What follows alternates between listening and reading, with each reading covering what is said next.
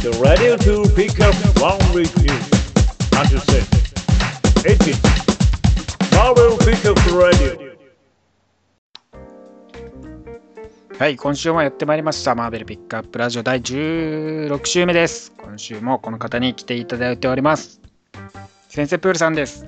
はい、どうもー先週本当はいるはずでした。どうもよろしくお願いいたします。すいませんでしたね、先週は。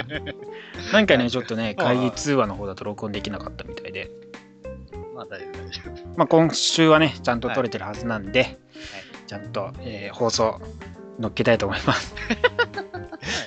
はい、じゃあね、やっていきますか。はいあれ、今日も、あのーベアーさんがいないんですね。今日もね、喉の調子がやっぱ風が長引いてて、なんか喉の方に来ちゃって、ずっとそれがね、止まらないらしくて、咳がひどいらしいですね。いやー早くね、このベアーさんもね、あのー復帰してもらってね。ねえいろいろとね、話さなきゃいけないこともあるのにね、うん先週、今週と、うん残念ながら話に参加できてないですからね。さっきね、あの会議の方では、行きたいんやーとかって言ってましたけど、ねそこに行きたが行きたがってましたけどね、確かに。えまあまあ、だからね、すルル3錠くらい飲んでもらってね、喉をね、早急に癒してもらえればと思います。じゃあ、今週のマーベルピックアップニュースに行きたいと思います。今週初めはですね、えーファルコン演じるアンソニー・マッキーがですね、映画キャプテンアメリカシビル・ウォーについて言及いたしまして、撮影場所もですね、明かしております。どこなんですか？撮影場所がですね、えっと、プエルトリコとベルリン、あとアトランタでですね、で撮影するらしいですよ。なんか結構、アメリカだけではないんですね。そうみたいですね。まあね、安いところでね、撮影するっていうの結構ありますからね。ああの、アベンジャーズのエイジ・オブ・ウルトラマンもね、あの安いから撮影が、撮影場所安くてっていうんで韓国で撮影しましたからね。そこら辺の兼ね合いもありますから。えーまあでも結構、まあもしかしたら、最初、あのね、ウィンターソルジャーみたいな感じで、うんうん。キャップがどっか行くみたいな始まりかもしれないですもんね。そこがオープニングでみたいな。そうね。いろん、そうね。まあ、アベンジャーズもそうね。いろいろと、いろんな場所行くみたいですからね。そういう感じになるんじゃないですかね。本当に。まああと、まああと噂ですけども、あうんの、雲男がね、出るかもしれませんし。まあね、雲男はどうかね。結局はまあ、ソニーは否定してるからね。毎回毎回ながらに。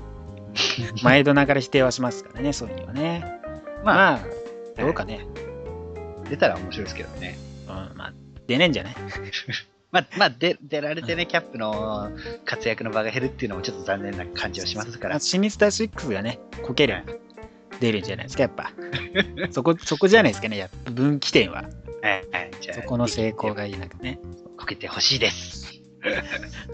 まあ、シビル王の撮影はですね、4月に始まって5ヶ月近くやるようなので、結構長めに撮影はあるんですね。そうですね、長いですね。ねあと、ファルコンのスーツがね、やっぱ新しくなるみたいですから、そこら辺注目ですよ。あ本家みたいに、あのクソダッセースーツになるんですかね。おダサい言うなよ、ダサくないだろ。赤い、赤いのいいじゃん。赤いのいいじゃないか。うんキャプテンファルコンよりマシだよ。赤いだけの方が。うんそれは、あの、うん。俺もちょっと今のキャップは前のファルコンが好きかな。普通のね、なんかもうさ、アクセスのせいでビラミンイメージしかちょっとなくなってきちゃって、最近。ねえねえねえ全然なんかキャップ感がないんですもん。しょっぱなからなんかさ、アクセスあったらさ、なんか大丈夫かなっていう。ちょっと多分今ヒーローだよな、みたいな。いや、もしかしたら。まあね、今日出たニュースだと、うんシビル王の最後にあの、はいキャプテンアメリカ、スティーブ・ロジャースが死ぬらし死ぬみたいなこともありますけども、うんまあそこら辺はね、スパイダーマンとのフランチャイズの兼ね合いもありますから、まあそこら辺はね、確かに信憑性はどうかっていうところもありますけども、まあ期待はね、しながら待っていた方がいいんじゃないですかね、いろいろと。そうですね。やっぱり、楽しみですよね。うん。近年のい、本当一番大きな出来事って言ってもいい出来事を実写化するんですからね。そうね。しかもキャプテンアメリカ視点でやるわけだからね。そうそうそうそう。うん。まあ、あの、キャップのことですから、多分反対派に回るんでしょうね。あの、原作通りだったら。まあね、法がどうたらこうたらみたいな感じになるとね、そうなるかも。まあでもどうかね、結構でもやっぱヒーローはね、出るみたいだから、ホークアイもそうだし、あとブラックパンサーも出るしね。あ、そうですね。そうそう、アベンジャーズ並みのだって、下手したらキャラクター数になるかもしれない知れないからね。いやーみ、もう早く見てみたいな、それも。2ヶ月遅れなんだろうな。どうかね、キャップはどうなんだろうね。でもあんまり、ウィンソルの時はそんなに差はなかったよね。比較的。そうですね。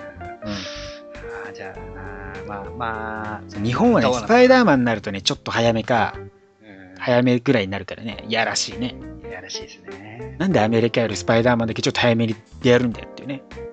ソニーの陰謀ですソニーの陰謀ですよ、これは。ソニーのね、日本会社だから、ソニーのね、陰謀ですよ。すべてソニーのせい。そうです。では続いて、はい。えー映画 X メンアポカリプスで若きサイクとジーン、そしてストームの候補者リスト、新たなものが出てきております。まあ、あの3人ももうきつい年になってきたってことですね。まあまあ若い頃のやつですからね。80年代のね、やつ。まあ、まあね、去年もずっと年末にかけて出てましたけど、はい今回のですね、えースコット・サマーズ役にテイロン・エジャートン、あとジェイミー・ブラックリーと、あとタイ・シェリダン。で、ジーン・グレイ役はですね、えーソフィー・ターナーとシアーシャ・ローナン。で、ストームが、えーアレクサンドラ・シップとセンデイヤーの両方が候補に出ております。まあ、タロン・エジャートンはですね、あのー特別上映、えーキングスマンシュークレットサービスの特別上映の時に、えー Q&A でこのことについて言及してたんですけども、え私はサイクロプスについて本当にコメントすることができません。私は何がそこで続いているのか、またそれがどっから来たのか本当によくわかりません。しかし彼の友人のあ私の友人のニコラス・ホルトはビーストをしています。そして彼はそれがまさしく楽しみであると話します。お当然のことながら誰でもスーパーヒーローを演じたいと思う。しかしこれは決してサイクロプスを演じて演じに行きたいというわけではないので、私はそれを知りません。ということです。あら、なんか、あの、含みがあるような。ねえ、含みがあるね。友達のニコラス・ホルト・ビーストをしてるけど、ちょっとやっぱり誰でもね、ヒーローやりたいよね、みたいなね。いや、でもね、でもね、サイクロプスやりたいと言ってないんだよ、全然言ってない、言ってない、みたいな。あもしかしたら、あのサイクでオファー来てるけど、俺サイクのパンチはねえんだけど、みたいな。そこ？いや、あのすっとこは嫌なんだよなーって。俺ガンピットがいいんだけど、ガンピット決まってんの？みたいな。嫌なんだよな、みたいな。確かになんかそんな風にも聞こえなくはないですね。このキャラが嫌だみたいなね。そんな風にも聞こえなくはないけど。まあね、どうなんだろうね。ずっと出てますけど、今んとこだからさ、リストにしたら、今までの含めても、きっとキャラにつき10人くらいやっぱいるもんね、候補。まあ、その中でね、やっぱ一番うんこれだっていう人にね。そうね。まあ、だから最初の本当にリストの並び上げ、ちょっと誰にしますかみたいな、ここから選んでいく前の状態のリストなのかなっていう感じはやっぱしますよ。こんだけの人数出てきたら。ですね。うんまあ、まあ、これからどんどん絞り込んでいくんでしょうけど。ね、こういまあ、でも、まあ今年の上半期にはまあ決まらないとね、さすがに。うん来年公開だし、上半期にはもう決まるはずだからね、正式には。いつ頃それが発表されるかね。うん、期待どころですけど、まあ、若い連中だからね、いい俳優使ってほしいね、若い。そうですね。うんなんかちょっとね、あのー、まあ、G の俳優さんには失礼なんですけど、ちょっとね、お年を召して、もうやばいからね、正直ね、ちょっとね。正直もうね、そろそろ、まあ、年だなっていう感じはしてるから。そうですね、あの作品はね、やっぱり年取んないですけど、やっぱ実現実はね、シワがちょっと増えてきてるもんね、やっぱね。10年前のさ、やっぱ、えはい、X メンも十何年前じゃん、最初が。そうそうもそううそうそれから考えると、やっぱ十何年経ってればシワも増えますよ。あのね、うん。あ午後のロショーで、ちょっとね、月曜日やってましたけども、あ今年一発目の、うんあれ見て私は本当、こいつら若えなと思いました。やっぱ若いっすからね。やっぱ10年という月日は長いですね。ね人を老けさせますよ。ピチピチだったのに。ねストーンはあんま変わりようないかなっていう感じがしますけど。あー、まあ確かにね。まあ老ける人と老けない人がいるし、老け始めると急激に老ける人も結構いるからね。海外だと。うん。まあ、あとはもう個人的には、ウルヴァリンはヴィランで出てくるのか出てこないのかっていう。あー、アポカリプスね。確かに。そろそろ一発くらいヴィランで出してもいいんじゃないかっていうね。そうそうそうでね、あのー教授が導くみたいな感じで、洗脳はね、やっぱウルヴァリンは結構洗脳されてますからね。そうですね、あのー教授に洗脳され、アポカリプスに洗脳され、もうね、生い立ちからずっと洗脳がありますからね、彼はね。ね。うん。なんでしょうね、彼は洗脳されるためだけに、あ、でもハボックか、それはハボックだった。ハボックはあれは、ちょっと人生関係なくもう常に洗脳されるようなやつだからね。まあ、ウルヴァリンにね、ついての洗脳を詳しく知りたい方はね、デプスタのウルヴァリン編を見ていただければ、詳細彼の生い立ちがわかりますので、よろしくお願いします。はい。ということで、えー続いてのニュースに参りたいと思います。はい、えーついにです。ついに彼が知ります。え？誰なんですか？ールのソロシリーズ合計250巻を記念した巻にでおいてですねこの巻で彼レッドプールが死亡します。え？ーえデッドプール？残念ながらレッドプールがえ、ちょっと待って。いや、絶対蘇るでしょ。死んでしまいます、し知らないでしょ。えー近年はですねウルヴァリンも死ぬご時世ですから、ね、デッドプールも死ぬということでえーウルヴァリンの後を追っていただくという形になると思います。あなたの、なんか、その、また、新しいのが出出てきそうな感じがするのは僕だけでしょうか。すぐに。デッドプールズなんていうね、タイトルが出るんじゃねえよっていうことをね、あの願いながらやっぱ生きていかなければならないと思いますね。大変なことになると思いますからね。ウルヴァリンズにね、なぞらえて。プールズなんていうのだったら困りますからね。あの、シフ、あの、デスとシクラちゃんしか出ないんじゃない？へ ーカマチョちゃんも出るよ、カマチョちゃん。娘の。ああと、ケーブル、ケーブル。あ、そっか、ケーブルもか。あ、ボブ、ボブ。あ、もうボブ意外と出る。意外と出るな、そう考えたら。意外と出るけど、このメンツで売れるのか。いや、意外と、じゃケーブルいるからまだ大丈夫だね。ああ、まだケーブル。ケーブルいるからまだいけるね。え、でも本当に死ぬんですか？みたいですね。まあ、合計250巻はね、本当、うんえー現行シリーズでいうと45巻に当たるんですけども、合計はい250巻単独シリーズ4月ですね。それが発売で。で、それでやっぱり彼に終わりに会うと。まあ、プレビューはですね、最終巻、その通り、あなたが全てのデッドプールシリーズを合計すると、シャープ45はデッドプールの大きな250巻となるシリーズが終える、よりいい祝う方法があるかい？あるんじゃないのかな。うん。ね。え我々特大なメインストーリーにおいてアルティメイタムは、えー復讐のためにデッドプールへ向かってくるたびに彼は彼ら全員持っていこうか方法がない。それでインフィニティガントレットのクロスオーバーで彼がサノスから6つのジェムを得るならばデッドプールは何をするのか。さらに特別ゲストライターたちによるデッドプールの最も親しい友人と仲間との多くのストーリーを掲載。またですねネタバレとしてデッドプールはこの間で死ぬというのがプレビューですね、なんでしょうね。うんなんだろうな本当に死ぬのかっていうと、分かってしまう自分がいるっていうね。やっぱデッドプールだと。まあね、ヒーリングファクターあるのにどう殺すのかね。というところと、殺すっていうか、もしかしたらデッドプール自身がただ死の世界に行きたいっつって、多分その次の週に帰ってくるみたいな。ねデスと浮気しちゃうんよね。うん、そうそうそう、ですとね。ねえ、シクラちゃんというものがありながら、娘もできたっていう。ね、カマチョちゃんも一緒にいる中でね、死亡してまで浮気するのかって感じになっちゃうからね。あんまりだからデ、デスはあんまり関わらせない方がいいのかな。逆はい。もうサノスとかも出てくると、それがなんかデスも出てくるんじゃないかなって思ってしまう。まあね、でも、インフィニティガントレットをどう使うのかっていうところでね、っていうところもあるし、うんはいあとは、だからアルティメイタムがデッドプールを殺すのか？うん何なのか？もしかしたらインフィニティガントレットでデッドプールが何をするかっていうから、それで自分を殺しちゃうのか？うんまあ、昔からね、死の願望が彼があるっていうのは有名な話ですからね。はい。から顔がね、キレイキレイになるから。死ぬとね、顔がキレイキレイになるからっていうんでね、あるけど。じゃあ、キレイキレイになってまたケツからなんかあのスプレーで火出して燃えて、あ、もうやったか。それややったね。それはやったね。一回キレイキレイになった時にやったね、それ。思ったよりもイケメンでね、ちょっと、誰だこいつっていう感じだったけどね。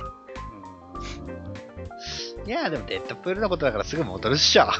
まあね、また戻ってくるんじゃないですか、すぐウルヴァリンよりも早く。ね。あの、ウルバリ。ン。そう考えるとウルバリンがかわいそうで、しょうがない。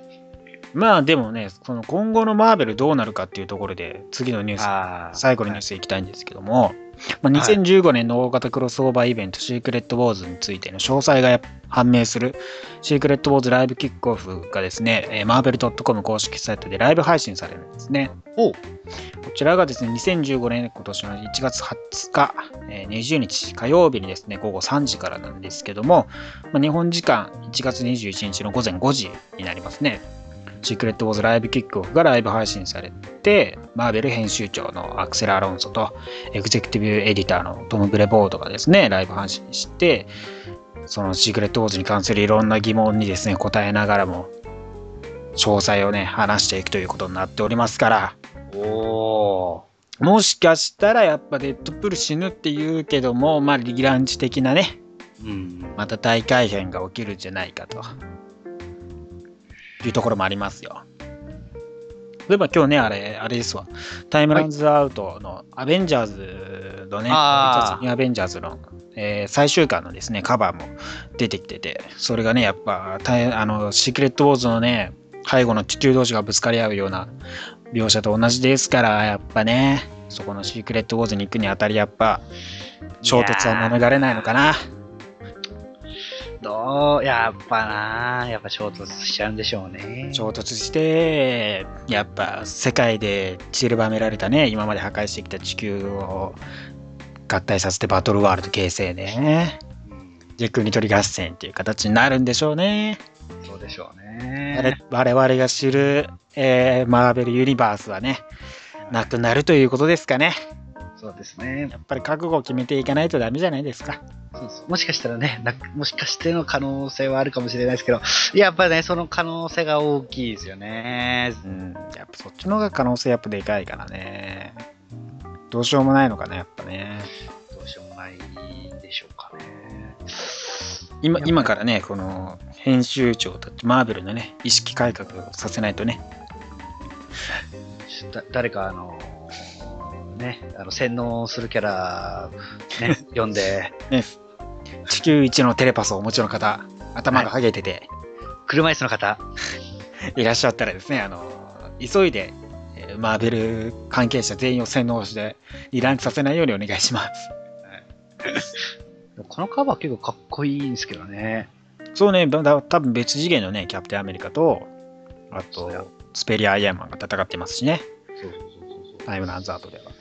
キャプテンアメリカ、ちょっと地味にあのディスクウォーズに似てるなって思うんですけど、ああ、ちょっとアーマー感がね、確かにあるからね。このキャこのなんかあの、アイアンマンと戦ってるのは、アイアンマンでいいんですかね、これは。アイアンマン、スペリア・アイアンマンでしょ？あ、違うんです。キャップじゃなくて、えー、右側の方のアイアンマンですね。スペああ、トニーね。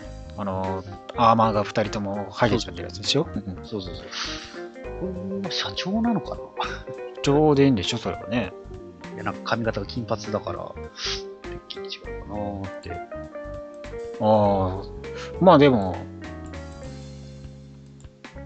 スペリアになったから、なんつうか、スペリアになってもだいぶ活躍するよね。トニー、思ったけど。俺ヴィラン、ヴはいィランのくせになんかやるのかなみたいな。なんか、ちょい悪親父みたいな感じですね。ね、あんまりなんか昔と変わってる感じがしないんだけど、それも、それでどうなのかなって感じがするんだけどね。なんか、あの、イメージ的には、あの、まあ、社長のもともとあったちょっと悪い部分が表に出てるってずっと出てるって感じですよね。うん。右側のはやっぱトニーで、左側の金髪はキャップだよね。あ、これ、あ、キャップか。うん。真ん中のちょい右だよね。キャップだね。で、一番右がトニーだよね。カバーはね。あ、そっかそっか。あ、そういう可能性があるのか。あのーなんかキャプテンアメリカが盾を落とした時の。まあ、盾持ってないね。まあ、ボロボロだから、どっかに放り投げちゃったんじゃない？ね、また、あのーまたね、海に落としちゃったのかな。まあだから、どの次元と最終的に戦うのかね、このキャップが。ねもしかしてディスクウォーズ最終回これに繋がる感じで終わったりして。そんな壮大なことディスクウォーズにはできへんやろ。そんな壮大なことをしたら俺拍手を送ってあげるわ。え？全、全 DVD 買いな、買ってやるわ。それだったら。わかんないですよ。これもしかしたら、あの、ど隠れてるだけでクリスがいるかもしれないですよ。あんなわけないやろ、これが。そんな壮大なことしたら、お前ディスクウォーズ製品全部買ってやるわ。ここでタコマさんがね、素晴らしい賭けを言ってましたね。ということでね、えー今週のピックアップニュース終わりにしたいと思います。はい。じゃあ今週のリークレビューに行きたいと思います。はいはい今。週のリークレビューはですね、えーアメイジング X-Men 15巻ですね。はい。The Once of Once and Future Juggernaut のパート1です。ジャガーノートが誰の手に行くのかというところのストーリーのパート1ですよ。うんうん。あの、ジャガーノートね、ディスクウォーズでも活躍してましたからね。ねえ、雑魚ですけどね。ね雑魚的要員としてね、まあ活躍してますよ。はい。ね、止められないやつの面影も何もないですね。ディスクウォーズ。やめろアルツベット・スパイすぐ止められますダーマンでも、アルツベット・スパイダーマンでも、カマセイヌシを出していた、ジャガーノートさんのことは言うんじゃないアニメになるとすぐ止められちゃいますからね。あれ止められ、あれ？って。ジャガーノートっていう名前だよなアメージング・スパイダーマン、あ、スパイダーマン・アメージング・フレーズでもね、簡単に止められてましたから。まあまあ、このジャそれね、ジャガーノートさんにまつわる話なんですけども、はいはい。まあ、最初は、えー7えーっと736年からですね、始まって、えーっとね、バロン・モルドさんとね、ドゥーム、あの、ドクター・ストレンジのなんか、ーン。あ、ストレンジ4。そう、のなんか関わり合いとかもあったらしく、まあだから昔からね、あの、サイトラックの末席はありますよ的なはい。話から始まり、うん。で、まあ今現在どこにいるかっつったら、えっ、と、どこだっけ？東アジアかな？はいはいはい。東アジアに今落ちてきてあって、うん。で、サイトラックスの魔石が現れましたよと。まあ、それでね、あの、ジングレックス学園の、えっ、と、コロッサスの方に行くんですけど、はい。俺知らなかったんだけど、コロッサスって今、ドミノってできてんだね。え、マジで？俺ドミノと寝てるえ？裸で。俺知らなかったんだけど、俺俺も知らんかった。俺知らなかったんだけど、びっくりした。え、ドミノ？みたいなね。これドミノだよなと思ったら、マジドミノでびっくりした。あれ、ドミノさんもな、男コロコロ変えるからな本。当男コロコロ変えるけど、まさか、コロッサスと、まあだから、ケーブル &ZX フォースのつながりでね、そうなっちゃったんだね。なっちゃったんですね。まあ学園での話と、まあサイトラックスの感じ、またその戻ってきたのと、はい。いうところで、まあストームと話すんですけど、まあストームがね、最近まあちょっといっぱいいっぱいなのかなっていうところがあって、まあローガンの死とね、まあ学校を運営するにあたってあ結構ね、重荷を背負ってますから、そういうところでもちょっとね、こう、きつめの言葉が走ったりするんですよね、はいコロッサス君に。もうコロッサス君はジェム取りに行きたいと。俺もジェム取り取りに行かせてよっていうね、感じなんだけど、まあ、ソームさんはダメだよって。またね、その、もしかしたらまたさ、その、サイトラックスに取りつかれてさ、また、ジャガノ化したら面倒でしょみたいな、まあ感じになり、そうですね。面倒そうね。だいぶめんどくさいからね。で、そう、結局サイトラックスの真先にあるところに行ったのが、まあ、ストームとか X メン連中なんですけど、はい。で、そこにまあ壁画とか書いてあって、まあ、昔からジャガノさんいましたよっていうところね、示唆と。で、サイトラックスの、まあ、マゾウ、マゾウさん、サイトラック自体がこう出てきて、最後、はい。そう戦うのかなっていうところで終わるんですけど、まあ、そのジーン・グレイスクールに戻ってコロッサスが、こう、ちょっとピクシーにうんその連れてってみたいなことを話して終わるんですよ。じゃあ、ピクシーちゃんがジャガーノートフラグ？いや、それは、それはまた違うけど、それは全然また違う話だと思うけど、別に。あのね、その、テレポート要員ですから、ピクシーはね。まあまあまあまあまあまあまあ。そうですね。あの、テレポート要員ですからね。誰がなるのかっていうところ、まあ、あと3話ありますからね。はいあじゃあ、あと2話あたり、2話の、あと2話と、2話後の最後の方で決まりそうっすね。まあ、2話か、まあ、最後までいっちゃうか、まあ、ぐらいで決まるんじゃないかな。まあ、話としてはあんま壮大なところはないんですけど、うんまあでもまあ誰がジャガーノートになっても大変だろうなって感じはしますけうどね。ん、そうね。あとそう、カイン・マルコが戻ってくるかっていうところもありますからね。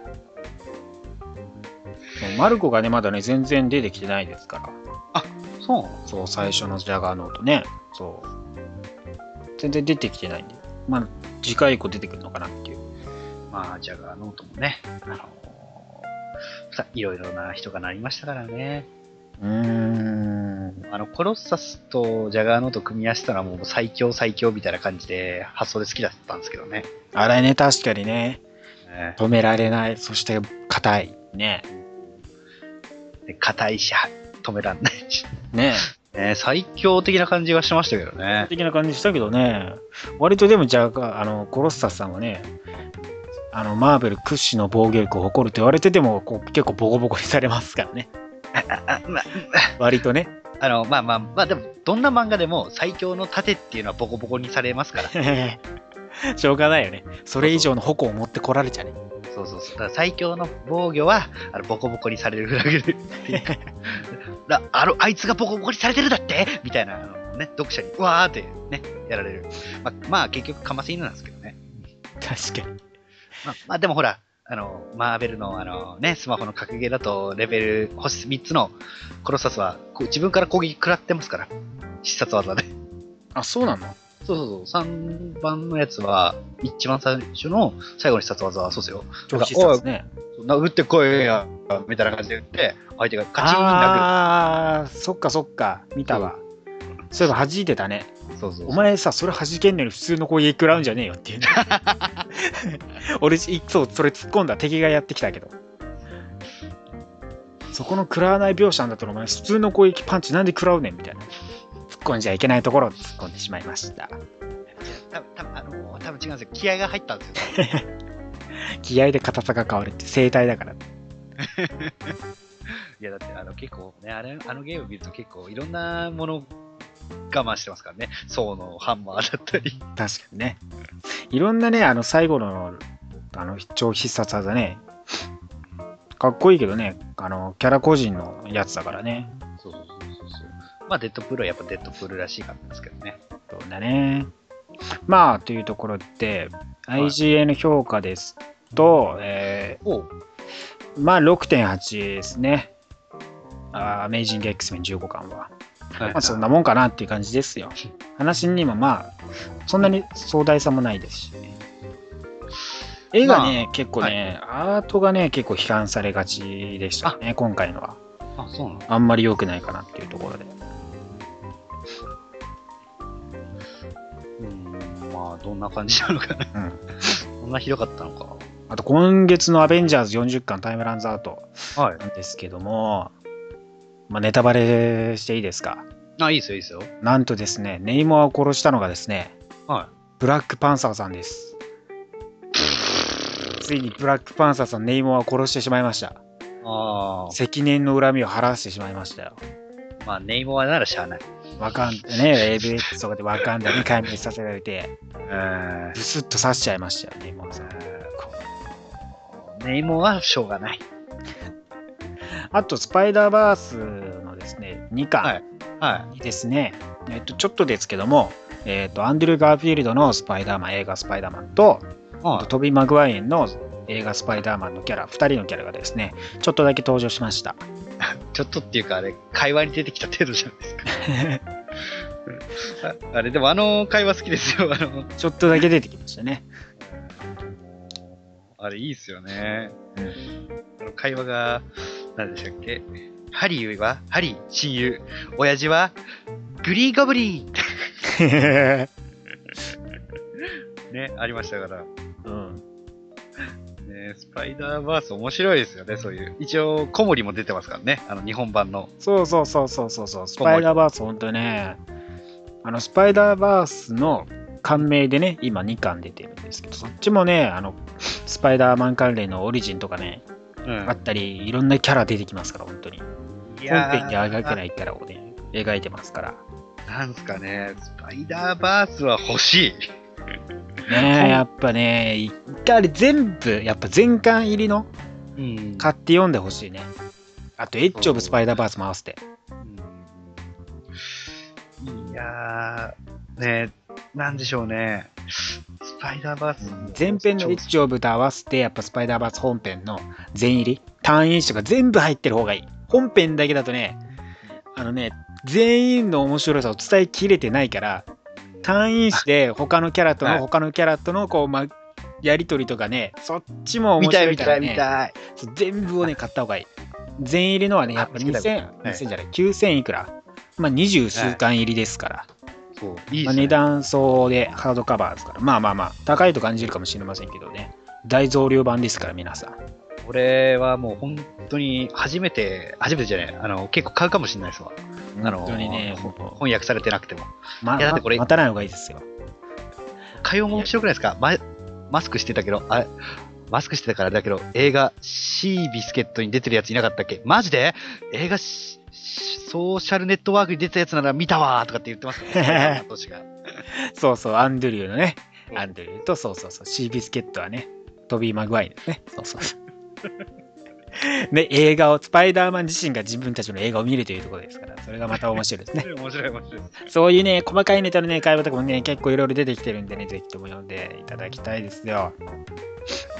日本人が 4, 4人か5人出てますからね。そうそうそう、日本人キャラもいますからね。あと、スパ、スター・ウォーズ、はい。お、スタミリオンー・ウォーズ。ミリオン発売されてますよ、ミリオンで。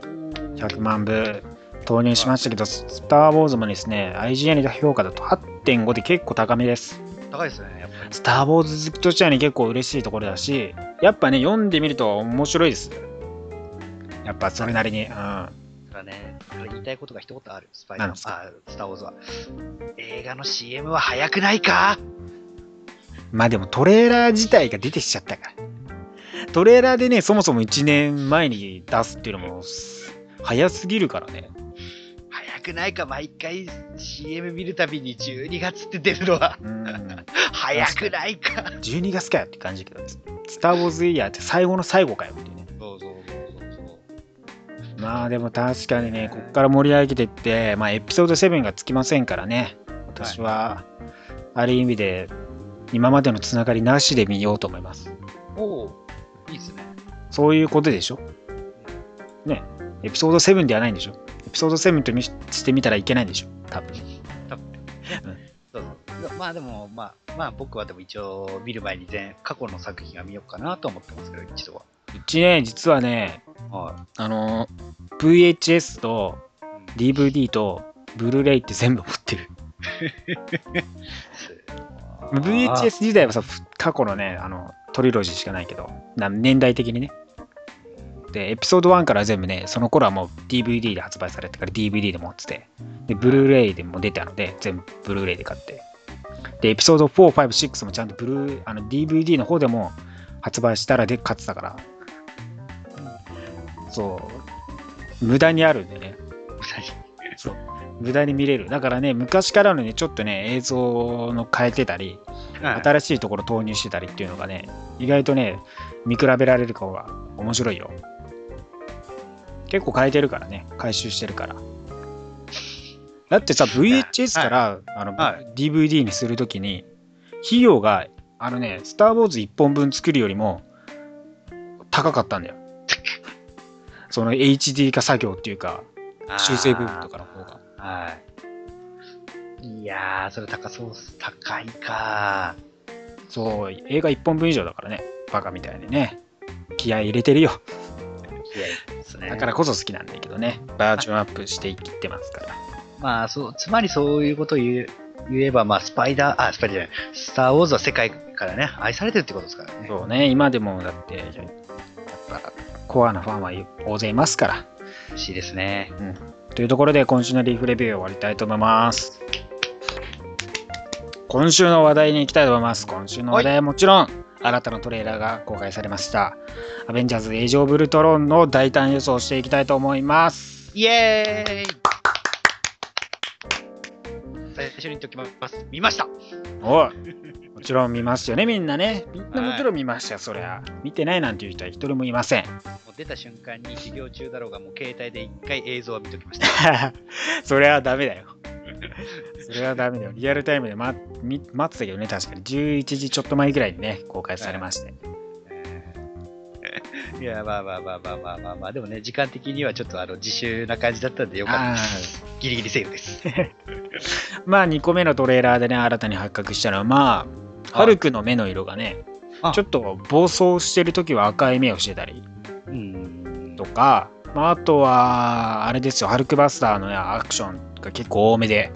映像出てましたし、まあ、あとウルトロンの攻撃ですかね、はい。要注目なところは。そこら辺もね、吹っ飛ばされてたり、アイアンマンがしたり結構してましたし、で、また、あの、トニー・スタークはね、と映画だと登場するたびに、あの、ほっぺをぶってやられるのが、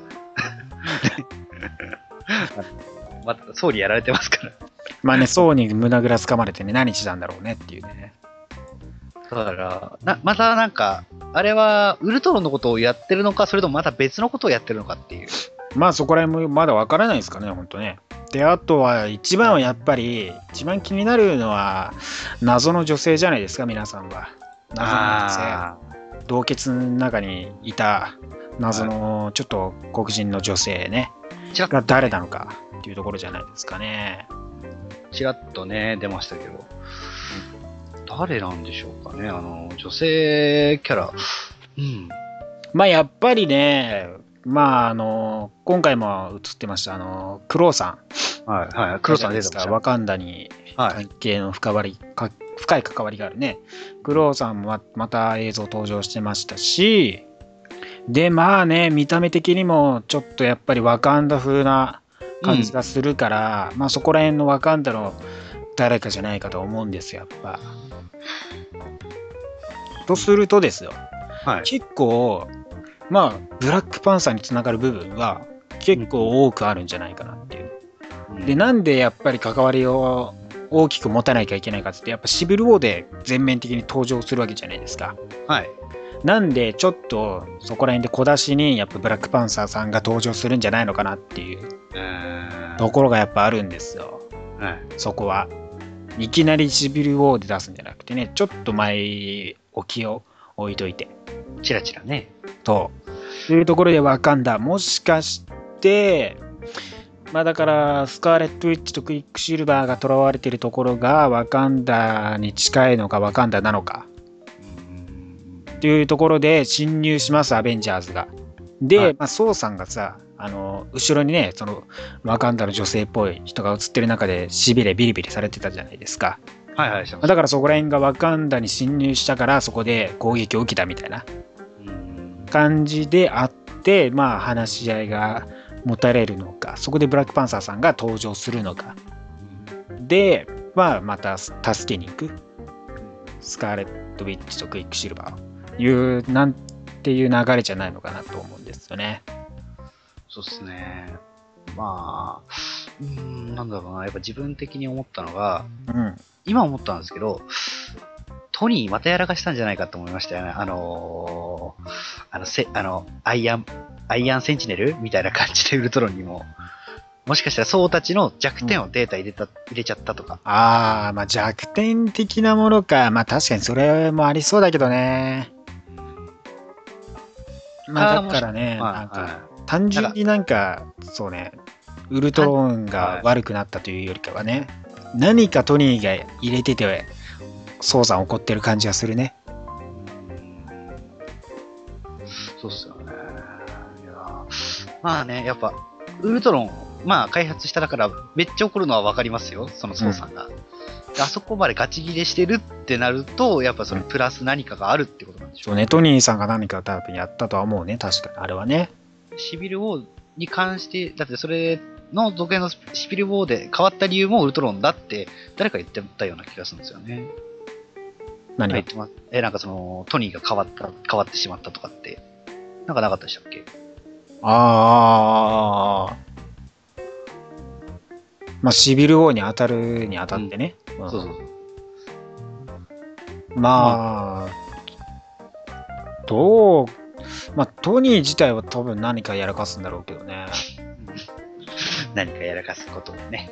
うん。なんかその、3の最後の感じとはまたね、かけ離れた感じになるけど。あの最後なので、あれ結構3爽やかな感じで終わりませんでしたっけ？ね、の割にはっていうね。まあ、ボロボロになったウルトロンがね、再起動して、登場してきて、で、目覚めたと思ったら暴走したっていう流れですけどね、あれはね。まあ、いろいろやらかしますからね、映画キャラクターは。まあでも前の、一個前のね、最初のトレーラーの時には、本当にクイックシルバーとスカーレット・ウィッチのところにいたのは、うん一番新型のウルトロンだったじゃないですか。はい、そうですね。だからまあ、救出した場面じゃないのかなっていう。救出はしてないんだろうなっていうね。まだ最初の段階でもしかしたら。負けて帰ってきたのかな。どうなんですかね。でも負けて帰ってきたにしてはなんかパーティーし始めてるからね、彼ら。っていうと、なんか、どういうことなんだろうなと思うじゃない？はそうそう、旧型のウルトロンがボロボロになって再起動して、この反旗を翻してみたいな感じだから、い。勝ったん、勝ったけど、ウルトラ、あ、ウルトロン軍は全滅した的な？かろうじて勝ったけど、で、その扱いがどうなんだみたいな。もしくは、なんかね、そういう、実験を見、人間はその守る価値がないと思ってしまったのかっていう。ああ。非当な実験を見て。そのね、ウルトロン、最新のウルトロンとクイックシルバーとスカーレット・ウィッチがいるっていうところと、まあだから、あそこのパーティーのところに、まあその2人もいないっていうところで考えると、やっぱり終盤まではやっぱ協力しないのかなっていうところがあるよね。まあ、あと、まあ、あとはね、ビジョンどこ行ったっていう話なんですけど。まあビジョンが登場しないし、バロン・フォン・ストラクターはまだ登場してないですからね。そうですよね。うん。それが謎なんですよ。なぜ映像をちょっとも出せないのかっていうね。ね、本当ですよね。うん。少しくらい見せてくれよっていうね。そうそうそう。後ろ姿だけでもいいから。ねねえ。だから、あ3月か4月頃に最後のトレーラーで見せてくれんのかな？まあ、もしかしたらビジョンがね、そのウルトロンの倒すヒントとなるっていう部分のかもしれないですし、やっぱそうりね。ウルトロビジョンは、そういうところがね、みたいですね。ストラッカーさんが意外と重要な本当に役回りになるのかなっていうところもありますからね。これだけ出し惜しみするってことは。最初の雑魚で終わらないのかなっていう。あの、噂ではありましたからね。最初の雑魚って。ねえ、やっぱ、だってね、ウルトロンがラスボスですからね。どう考えても序盤でやられるやつじゃねえかって言われてますからね。だけど意外とそうじゃないのかなっていうところもあるのかね。ストラッカー自体はだって映像でも出てきちゃってるしね。あの、キャプテンアメリカらそうですね。最後の最後のね。そ最後の最後で。う。うん。早く、見たいななんで4月なんだよ公開、米公開はね、5月1日ですけど、日本公開は7月4日ですから、皆さん、はい最,、ね、最速上映はね、当初言われた4月は我々は幸せでしたね、あの頃は。そうですね。あの頃は夢見てましたもんね。あと3ヶ月なんだなっていう思えるという環境が今ないですから。あと半年もあるのかっていうね。絶望と、そうです。わた我々はね、絶望によってファントムを生み出してますから。ね、希望もあったもんじゃねえ。ね、皆さん、あの、米公開5月1日ということを忘れて、日本公開7月4日ということだけをね、覚えておいて、皆さん貫いて頑張っていただければなと思います。はい。あと、ね、あと芸能人をね、声優にやらないでください。上手い人ならいいです。